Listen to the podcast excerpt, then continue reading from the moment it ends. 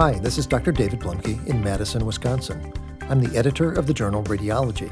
This is part two of our May 2019 podcast. The goal of these podcasts is to present a brief summary of key research in our field to keep you up to date. Today, we will have five research articles, so let's proceed directly to today's topics. Our first research article is CT angiography of the aorta, contrast timing using a fixed versus patient specific trigger delay. The first author is Dr. Ricardo Hinzpeter. The senior author is Dr. Hatem Alkadhi. The study is from University Hospital in Zurich. Background Anyone doing MR or CT angiography of the body has been inundated over the past 20 years hearing of many different ways to inject the contrast agent in relationship to performing the imaging. Our quest has been to get perfect and consistent visualization of all of the arteries of interest on every patient, no matter the study indication. Most often, the injections work well only perhaps half to three quarters of the time.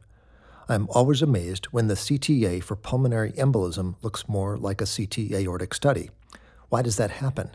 Was it the technologist, the patient, or the injection protocol? Or chest, abdomen, and pelvic CTA has excellent contrast around the aortic arch, but in the pelvis, arterial enhancement may be very poor. The problem of poor arterial enhancement tends to happen at the worst of times, when the patient is very ill, perhaps septic or in renal failure. Our solutions for better injection protocols have ranged from the trivial to the complex, with neither variation working well. Our protocols are made more complex because each generation of a new CT or MRI scanner is faster, so the protocol needs to be redesigned.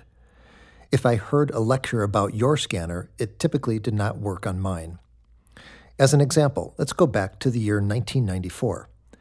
In that year, Dr. Martin Prince published his landmark study in radiology on gadolinium enhanced MRA.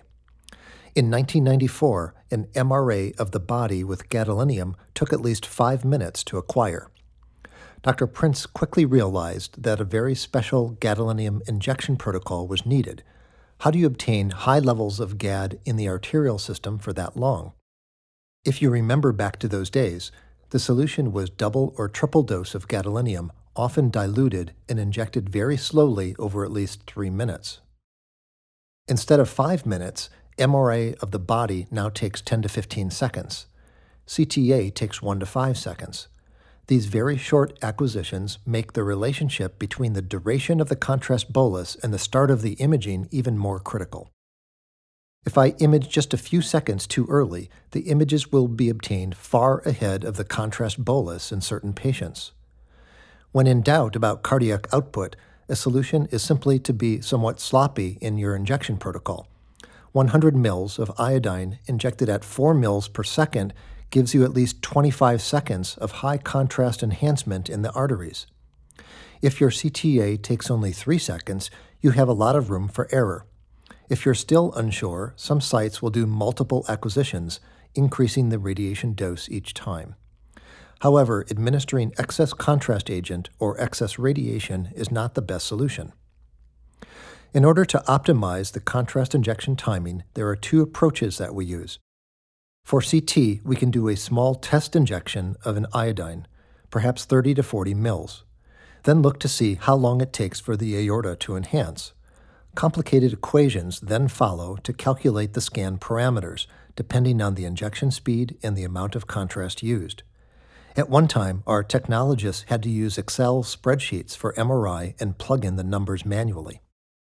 More recently, most of us use real time monitoring of the contrast bolus in the aorta or another vessel.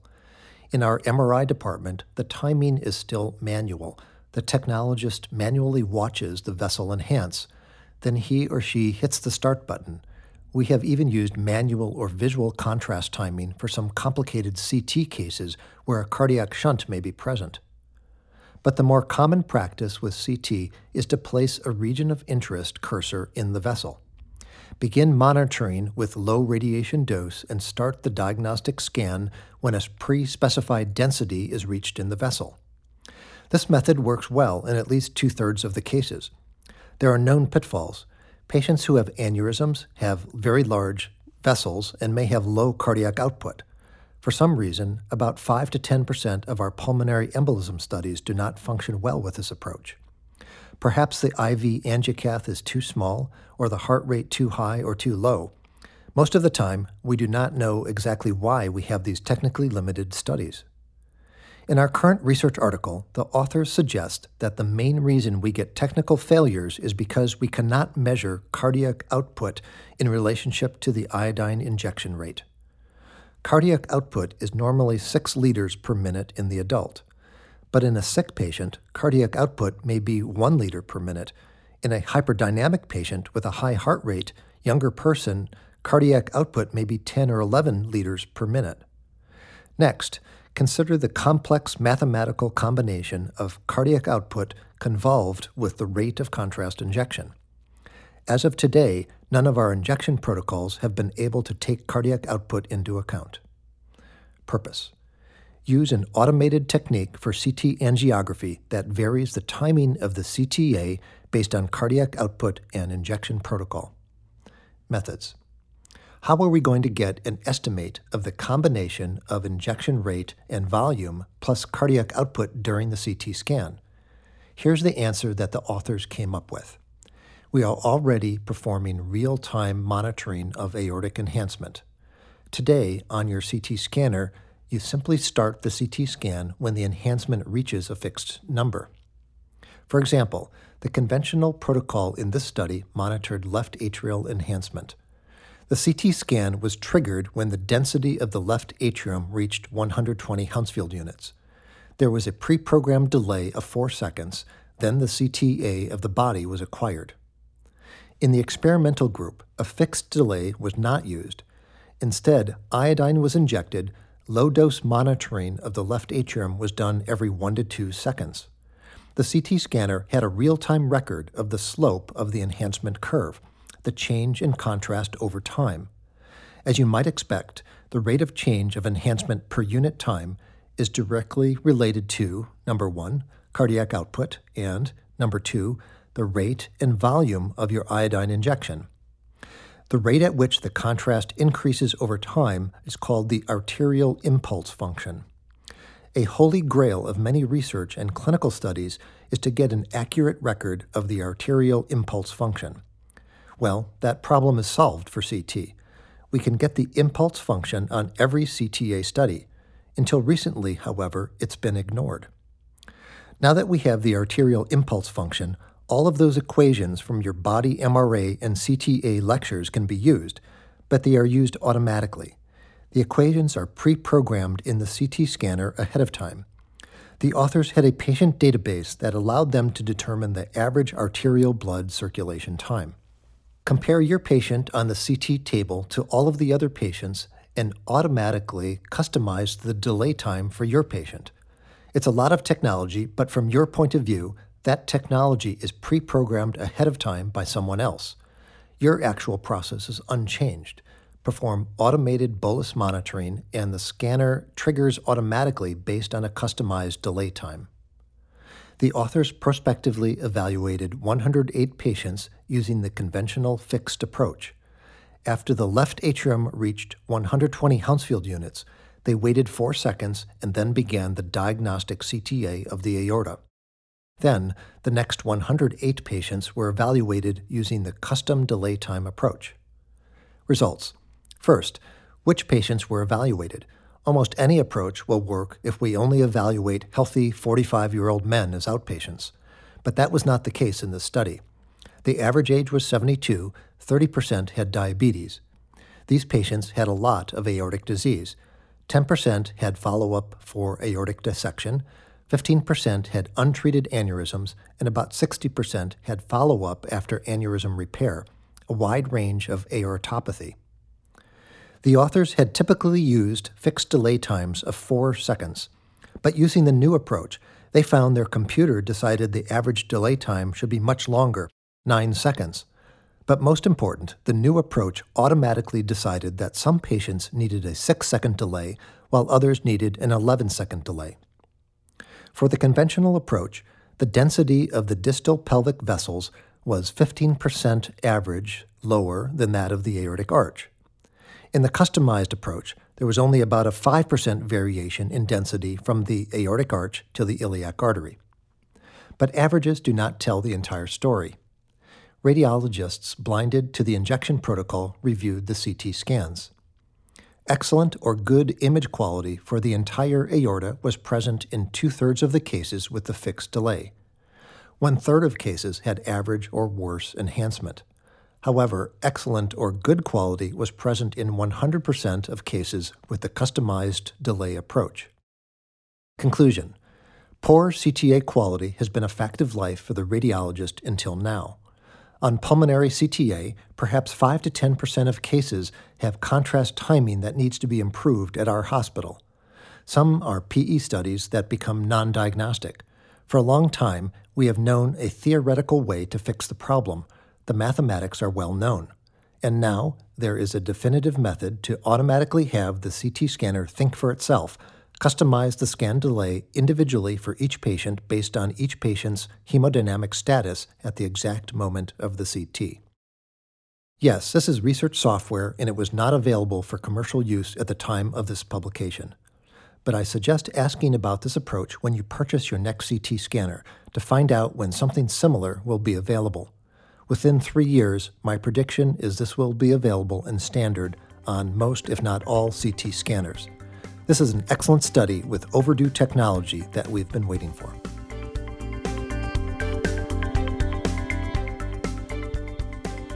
Our next article is a short story about lung cancer and avoiding mistakes. The short title is CT Characteristics of Solitary Cystic Lung Cancer. The article is a very large case series based on the experience of three hospitals in Beijing, China. The first author is Yang Tan, the senior author is Jinlin Wu. Background Our knowledge is growing about lung cancers associated with lung cysts. In radiographics, there was a review of these cancers in 2018. The potential concern is that tumors associated with cystic lung disease may look like areas of inflammation or scar.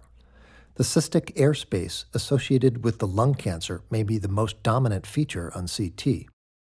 Such tumors are called solitary cystic lung cancer the incidence of these lesions is less than 4%. This report is a very large series of 106 patients with cystic lung cancers. Purpose to describe the CT appearances of solitary cystic lung cancer. Methods The authors defined a cystic lung cancer as appearing with a thin walled cyst in the lung with a cyst wall thickness of 4 millimeters or less. Results of the 106 patients in the series, the average age was 60. About one half of the patients were current smokers. The other half of the patients were former smokers. 50% of the patients had no symptoms. On CT, the cystic lung cancer was in any lobe. The average cyst size was 2 centimeters, and the largest cyst with a cancer was 9 centimeters. About 50% of cases had a nodule in the wall of the cyst. 40% had irregular margins. About 90% were adenocarcinoma, 10% squamous cell carcinoma. The CT appearance was correlated with the pathology. Some tumors had ground glass opacities around the cysts. The ground glass areas around the lung cyst corresponded to areas of infiltration by tumor. But why do these lung cancers form as part of a cyst? Most lung cancers are simply a mass arising in relationship to the alveolus or bronchial wall. How is a cyst formed? The authors had several patients who were monitored over time with CT when they were not certain if the lesion was cancer or not. In these patients, the authors found that the bronchus leading to the cyst had been invaded by the tumor. But the bronchus was not completely occluded. The authors suggest that the mass in the bronchus worked as a one way check valve air could get past the bronchial mass but could not get out. Over time, the cyst would enlarge. Eventually, as the mass got even larger, the mass eventually blocked the entire bronchus.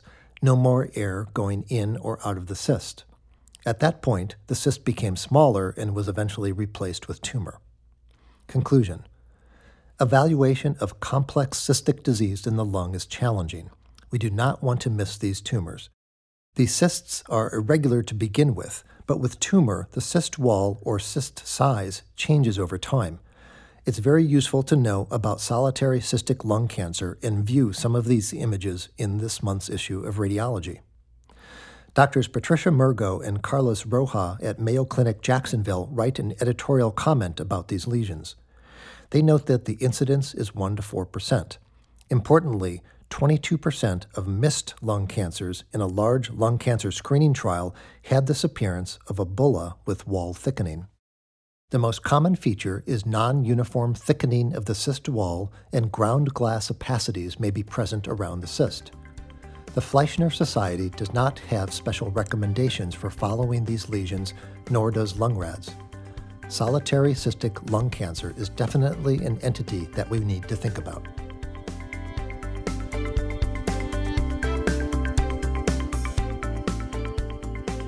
This next topic is stroke, and perhaps just as important, recovery from stroke.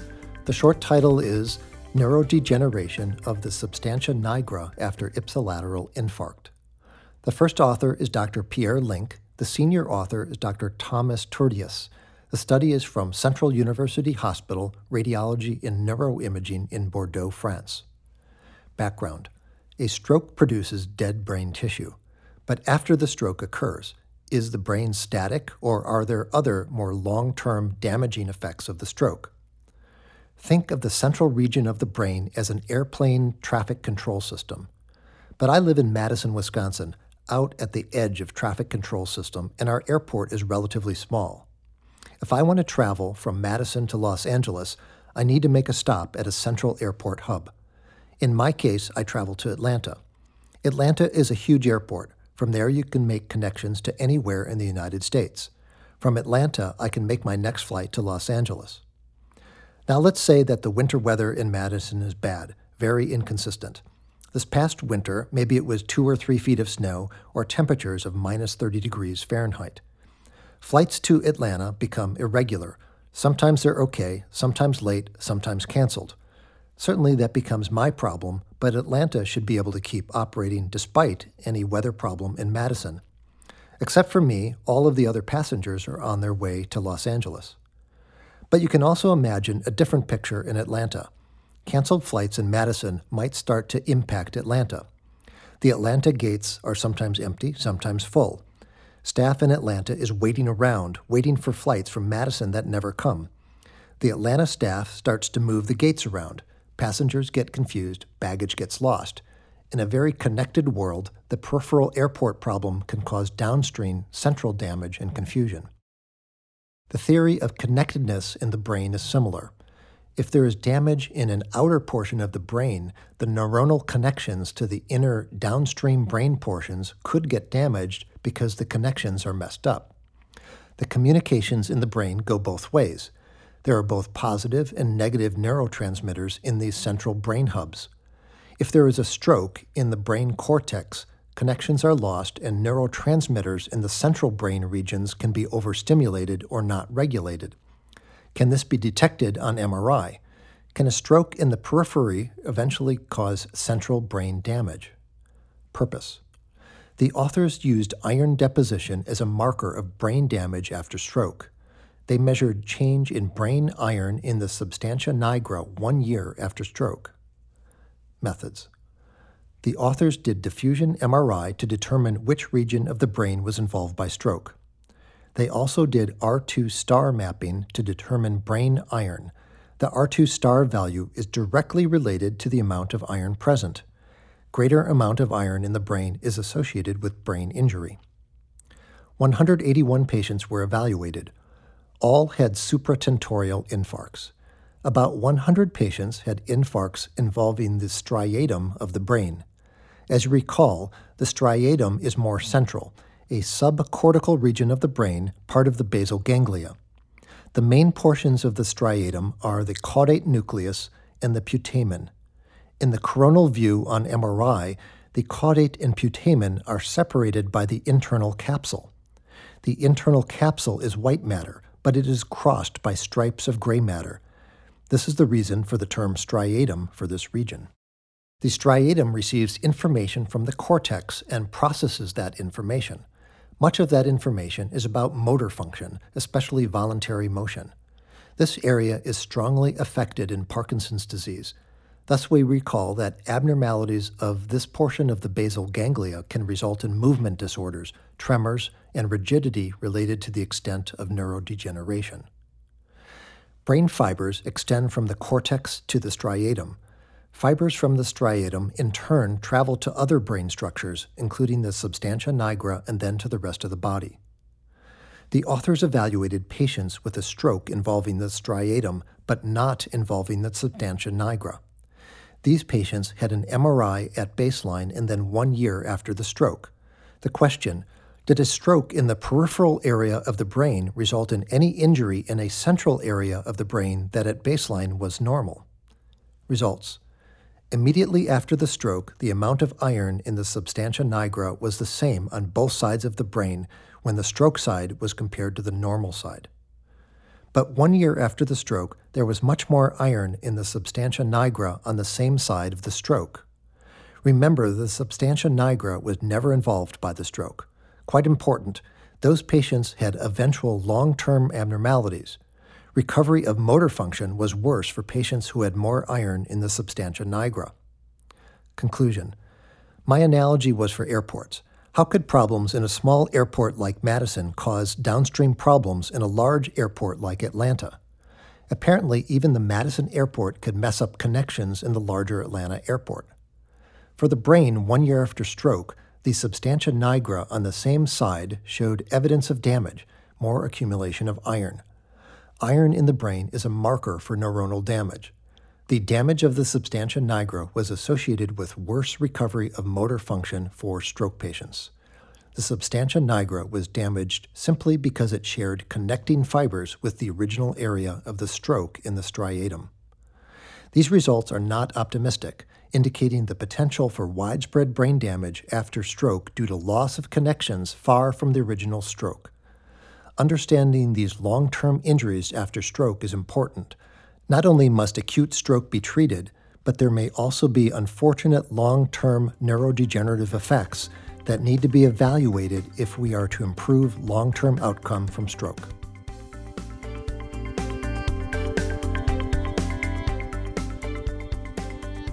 The short title of our next research article is Diagnostic Performance of 4D CT and Sestamibi SPECT CT in Localizing Parathyroid Adenomas. The first author is Dr. Randy Yeh, the senior author is John Bilezikian. The study is from Columbia University. Background The diagnosis of hyperparathyroidism is considered when serum calcium levels are elevated. Parathyroid hormone assays are then obtained and indicate elevated hormone secretion. When definitive management is needed, many types of imaging may be considered, including ultrasound, CT, MRI, and SPECT. The traditional method for localization of abnormal parathyroid glands is SPECT CT using technetium sestamibi. Sestamibi is taken up by both the thyroid gland and the parathyroid tissue but the radiotracer is retained longer by the parathyroid glands compared to the thyroid tissue. In order to further improve parathyroid visualization, subtraction imaging may be used. For example, I 123 could be used to image the thyroid. The I 123 images would then be subtracted from the sestamibi images, leaving only parathyroid signal. This adds additional radiation, time, and complication. So called 4D CT was proposed in 2006. The term 4D imaging is used too much these days, as any real meaning has now been lost. And that's the case with 4D CT imaging of the parathyroid glands. The initial CT studies were published in the surgery literature, so no one really seemed to care much about accurate CT terminology. I wonder how many radiologists know what 4D CT of the parathyroid means. The definition is simply three phases pre-contrast, arterial phase at 30 seconds after iodine injection, and a second acquisition at 60 seconds. Iodine contrast is injected rapidly, and the hyperplastic parathyroid glands show arterial hyperenhancement. So that's 4D imaging. The fourth dimension is supposed to represent change over time. For the parathyroids, the term 4D CT has stuck, and only means the same type of protocol that you would perform for liver or abdominal imaging. Purpose Compare 4D CT to Sestamibi SPECT for parathyroid localization in a large surgical series. Methods.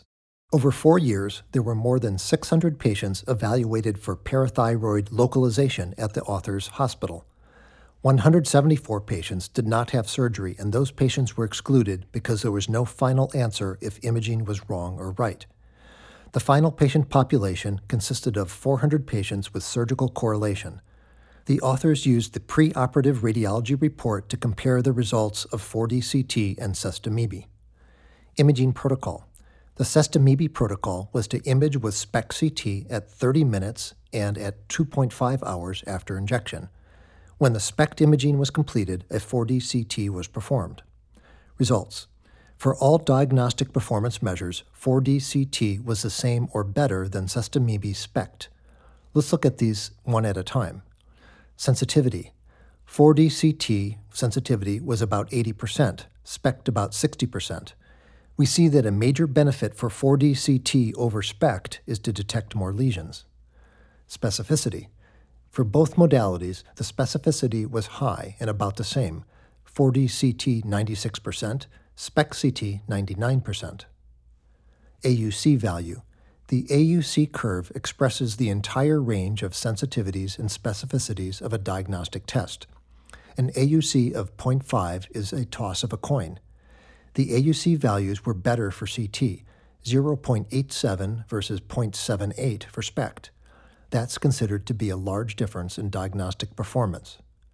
What about combining the SPECT and 4D CT? The combination showed no substantial difference compared to using 4D CT alone. Conclusion What's the lesson here?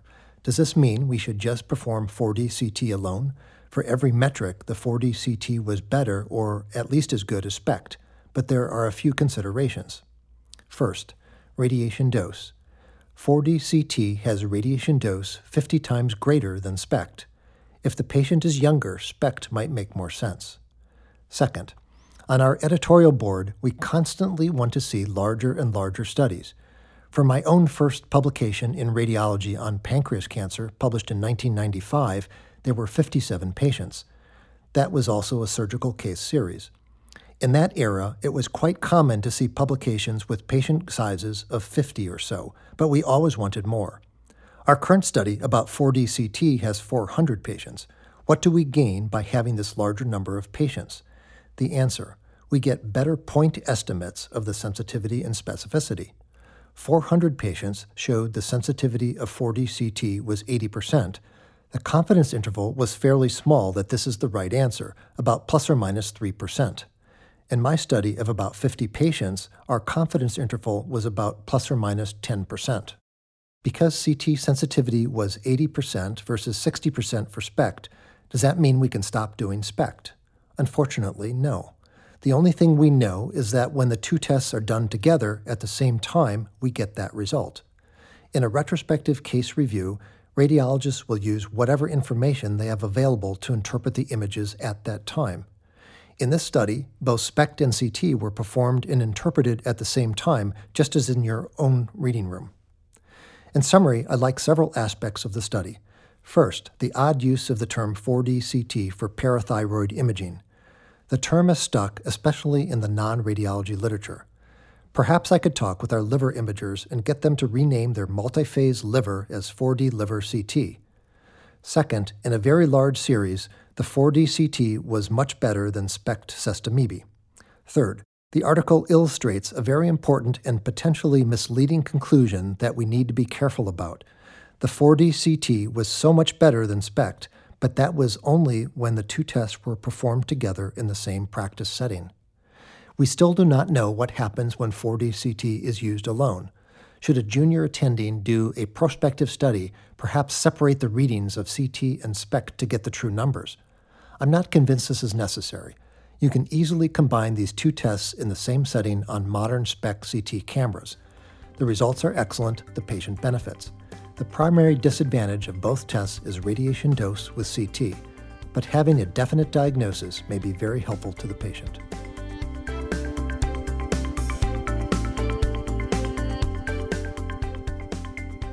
Our next article is Contrast Enhanced MR Angiography for Visualization of the Prostatic Artery Prior to Prostate Artery Embolization.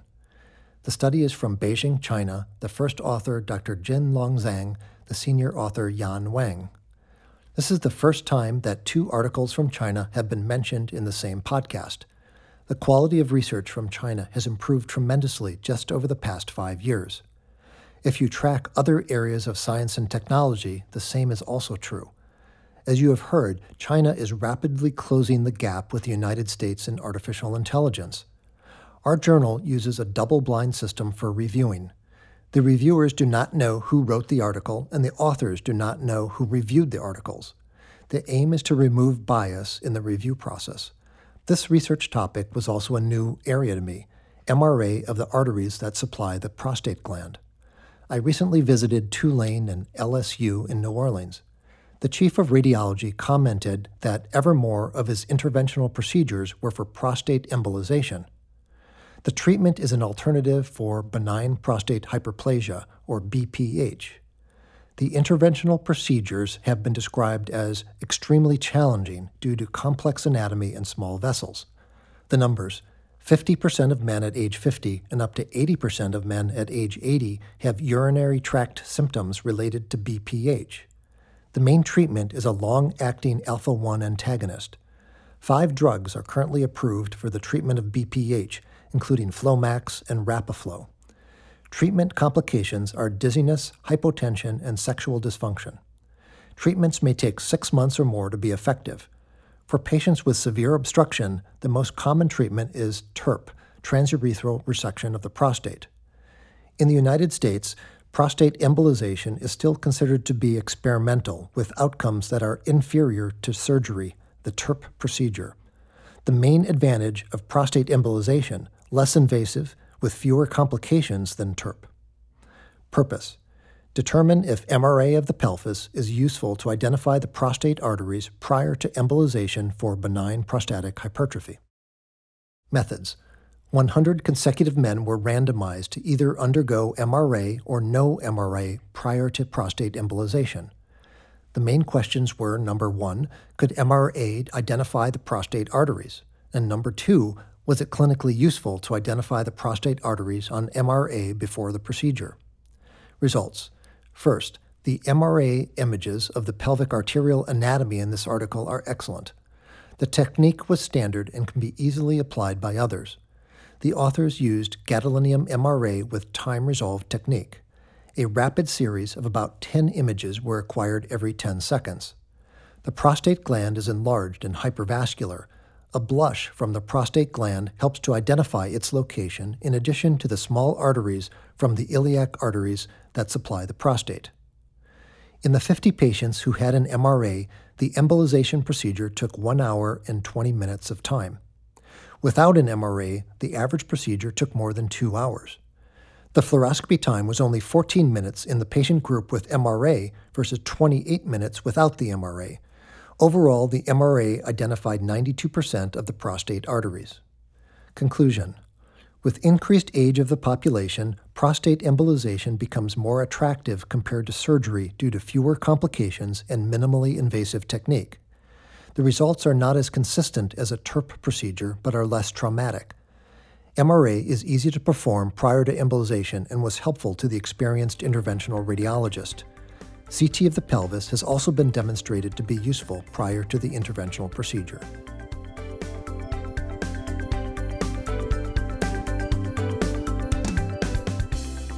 That concludes this week's articles. I hope these podcasts were helpful to you. Until next time, this is Dr. David Bluemke, editor for the journal Radiology. I hope you have a good rest of your week.